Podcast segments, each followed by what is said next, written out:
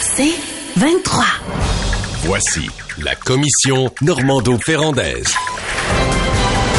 Vendredi, c'est la journée euh, des rapports des commissaires. C'est Nathalie qui commence. Ben, tout d'abord, un commentaire sur le départ de ce Oui. grand homme politique qui, a été M. Mulroney. Euh, bravo, Paul, pour l'entrevue que tu as eue ce matin avec un triplé avec M. Charret, M. Lucien Bouchard, euh, de même que Luc Lavoie.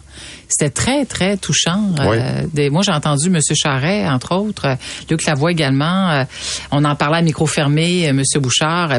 Et personne n'a perdu ses réflexes, on s'entend là. Non, non, non. Mais c'est fait- là que tu mesures le niveau de politicien d'une époque. Ah, C'est effectivement très bien dit et ce que tu viens de dire décrit très bien ce qu'a été Brian Mulroney. Un homme politique, j'ai envie de vous dire, comme il ne s'en fait plus, puis je trouve qu'à lui seul, il a, il a incarné l'idéal euh, qu'on recherche chez un homme ou une femme politique. Il y avait tellement de cordes à son arc, à la fois euh, ben, un homme extrêmement authentique, un visionnaire, un homme de très grande conviction, avec des convictions en politique, on peut aller très très loin. Il nous l'a démontré. Euh, très charismatique, il avait une capacité incroyable de rassembler des gens autour de lui. Puis comme on dit, là, on, on, on le, on le désigne comme le petit gars de Bécomo, mais petit gars de, le petit gars de Bécomo, pardon, il y avait, euh, il avait du front autour de la tête. Il y avait un front de bœuf, pour affronter euh, Margaret Thatcher, euh, entre autres. Je veux dire, ça prenait quand même, vous savez quoi?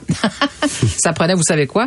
Et il a jamais oublié ses racines. Moi, qui est une fille de région, je trouve ça absolument admirable. Puis il s'est érigé parmi les grands leaders de la planète. Il a fait rayonner le Canada et ses convictions déployées pour permettre au Québec euh, de reprendre sa place à l'intérieur, comme il disait si bien, d'un Canada fort et uni.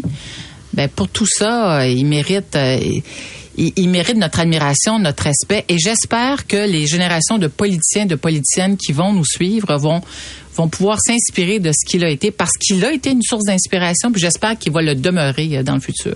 Moi aussi, je, me- rappelle de sa grande, grande élégance euh, et euh, euh, morale, son élégance morale.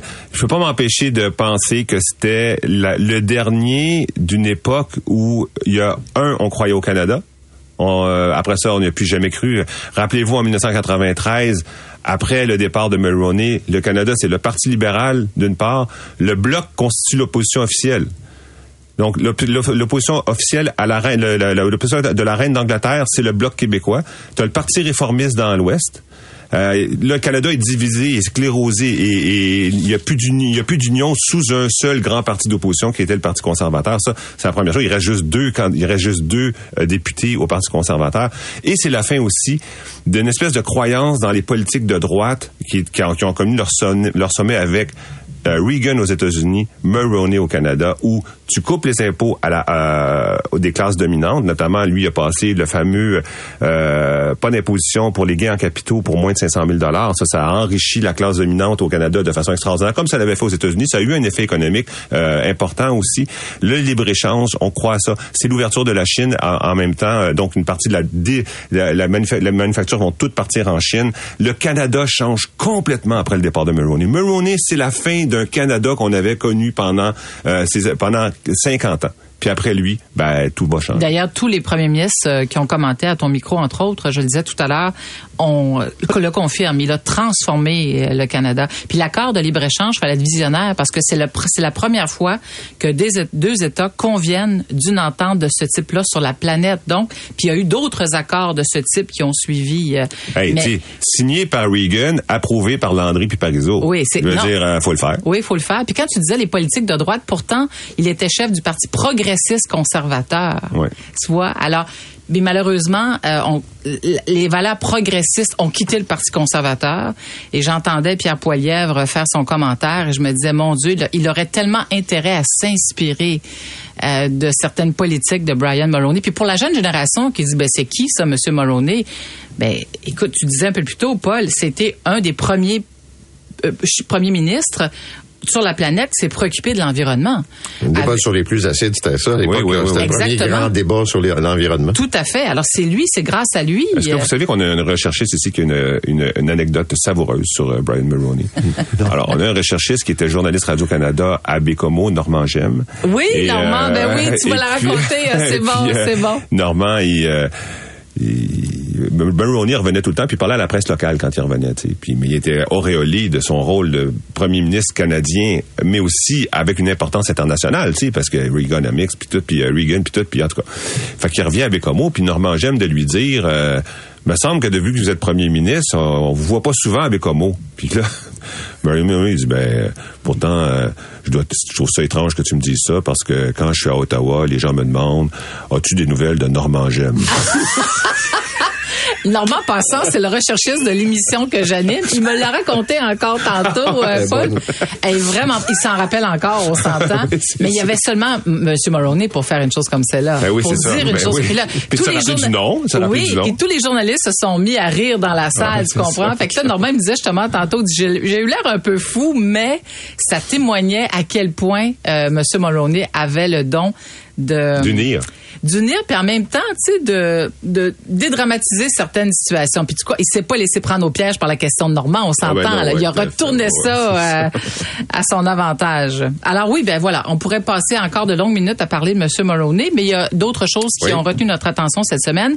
Dans la catégorie des imbéciles heureux la Palme d'or cette semaine va au grand patron de Kellogg's Gary Pilnick qui a conseillé aux familles de manger des céréales pour souper.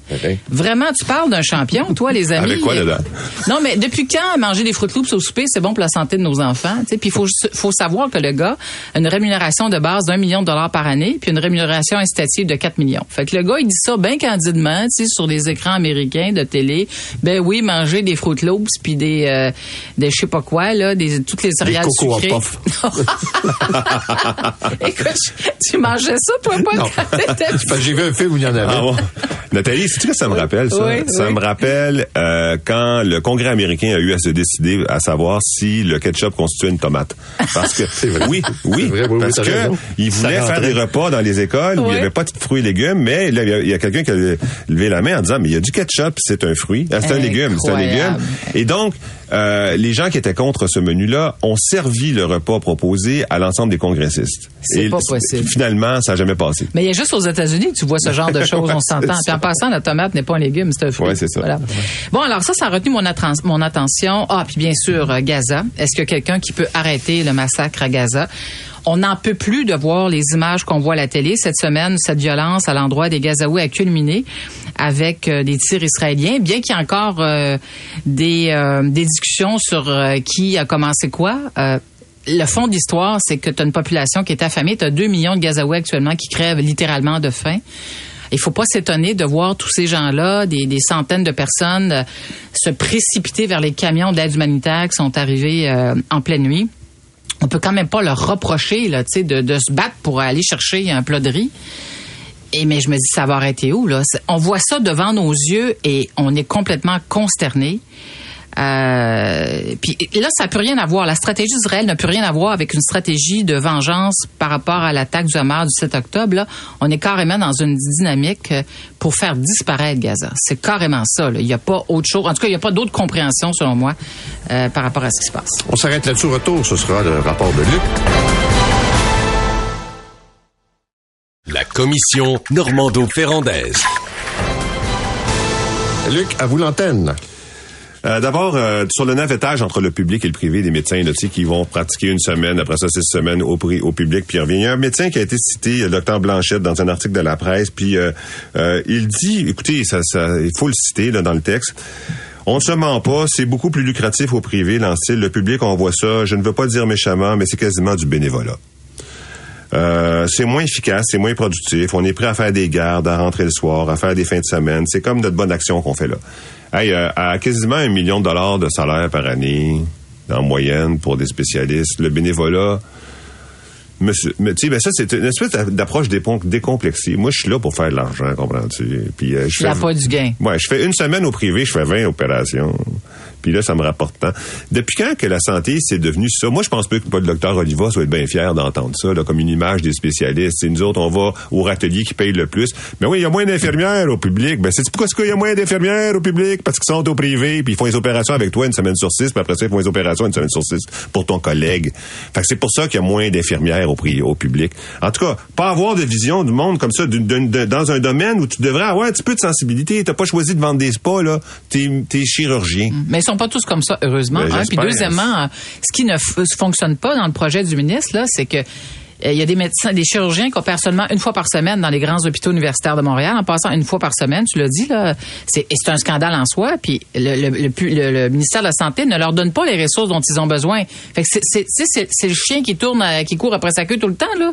Le ministre, euh, le, le ministre dit, ben écoutez, on va mettre, euh, on va leur mettre des bâtons dans les roues pour qu'il y ait moins public, mais tu leur donnes pas Il y a un ressources. système euh, amélioré. Il y a un système amélioré, c'est clair. Puis effectivement, tu sais, il manque des lits d'hôpitaux, il manque des infirmières, mais euh, mais est-ce que si on règle ça en envoyant le monde au privé, il y aura pas plus d'infirmières?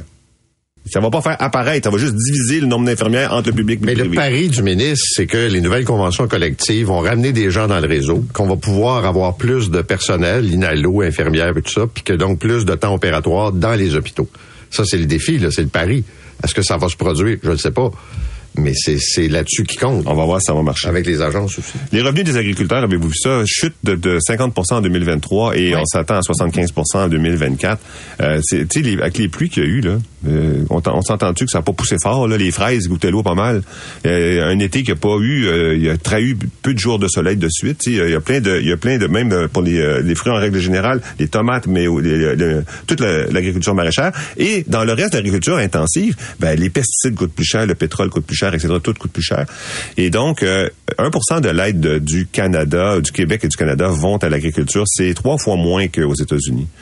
Euh, je sais pas si on va pouvoir continuer longtemps comme ça à espérer que les agriculteurs s'en sortent en disant ben, ça, ça va être- ça va- l'an prochain ça devrait mieux aller. Non, je pense que La là il va falloir. Ouais. Puis euh, mettez ça à votre calendrier, 8 mars, journée de la femme, là. Ouais. Ben, Il y en a qui vont manifester là, dans la région Rimouski, Ah oui? euh, Charlevoix. euh, oui, non, écoute, il y a un mouvement qui s'organise actuellement au Québec de contestation. Euh, Caroline Soriol, PDG de l'organisme Uni Aînés, c'est cet organisme-là qui va créer euh, 10 unités de 100 logements pour aînés dans 10 villes du Québec. Puis euh, moi, je l'ai reçu, puis je l'ai écouté, puis j'ai trouvé ça vraiment intéressant. Il y a quelque chose qui m'a vraiment frappé. Eux autres, ils vont faire le même building 10 fois. Puis euh, donc, tu fais des économies d'échelle, de conception, de toutes sortes d'affaires.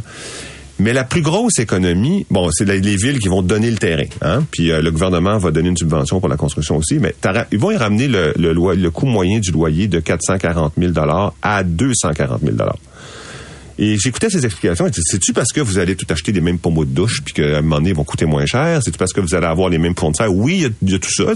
Tu conçois une fois le building, tu le fais produire dix fois, il y a tout ça. Mais elle dit, mais il y a un élément de la recette, c'est que c'est la ville qui te donne le terrain. Or, tu viens de skipper toute la, la paperasserie bureaucratique parce que la ville, elle va te donner un terrain correspondant à l'immeuble que tu veux construire.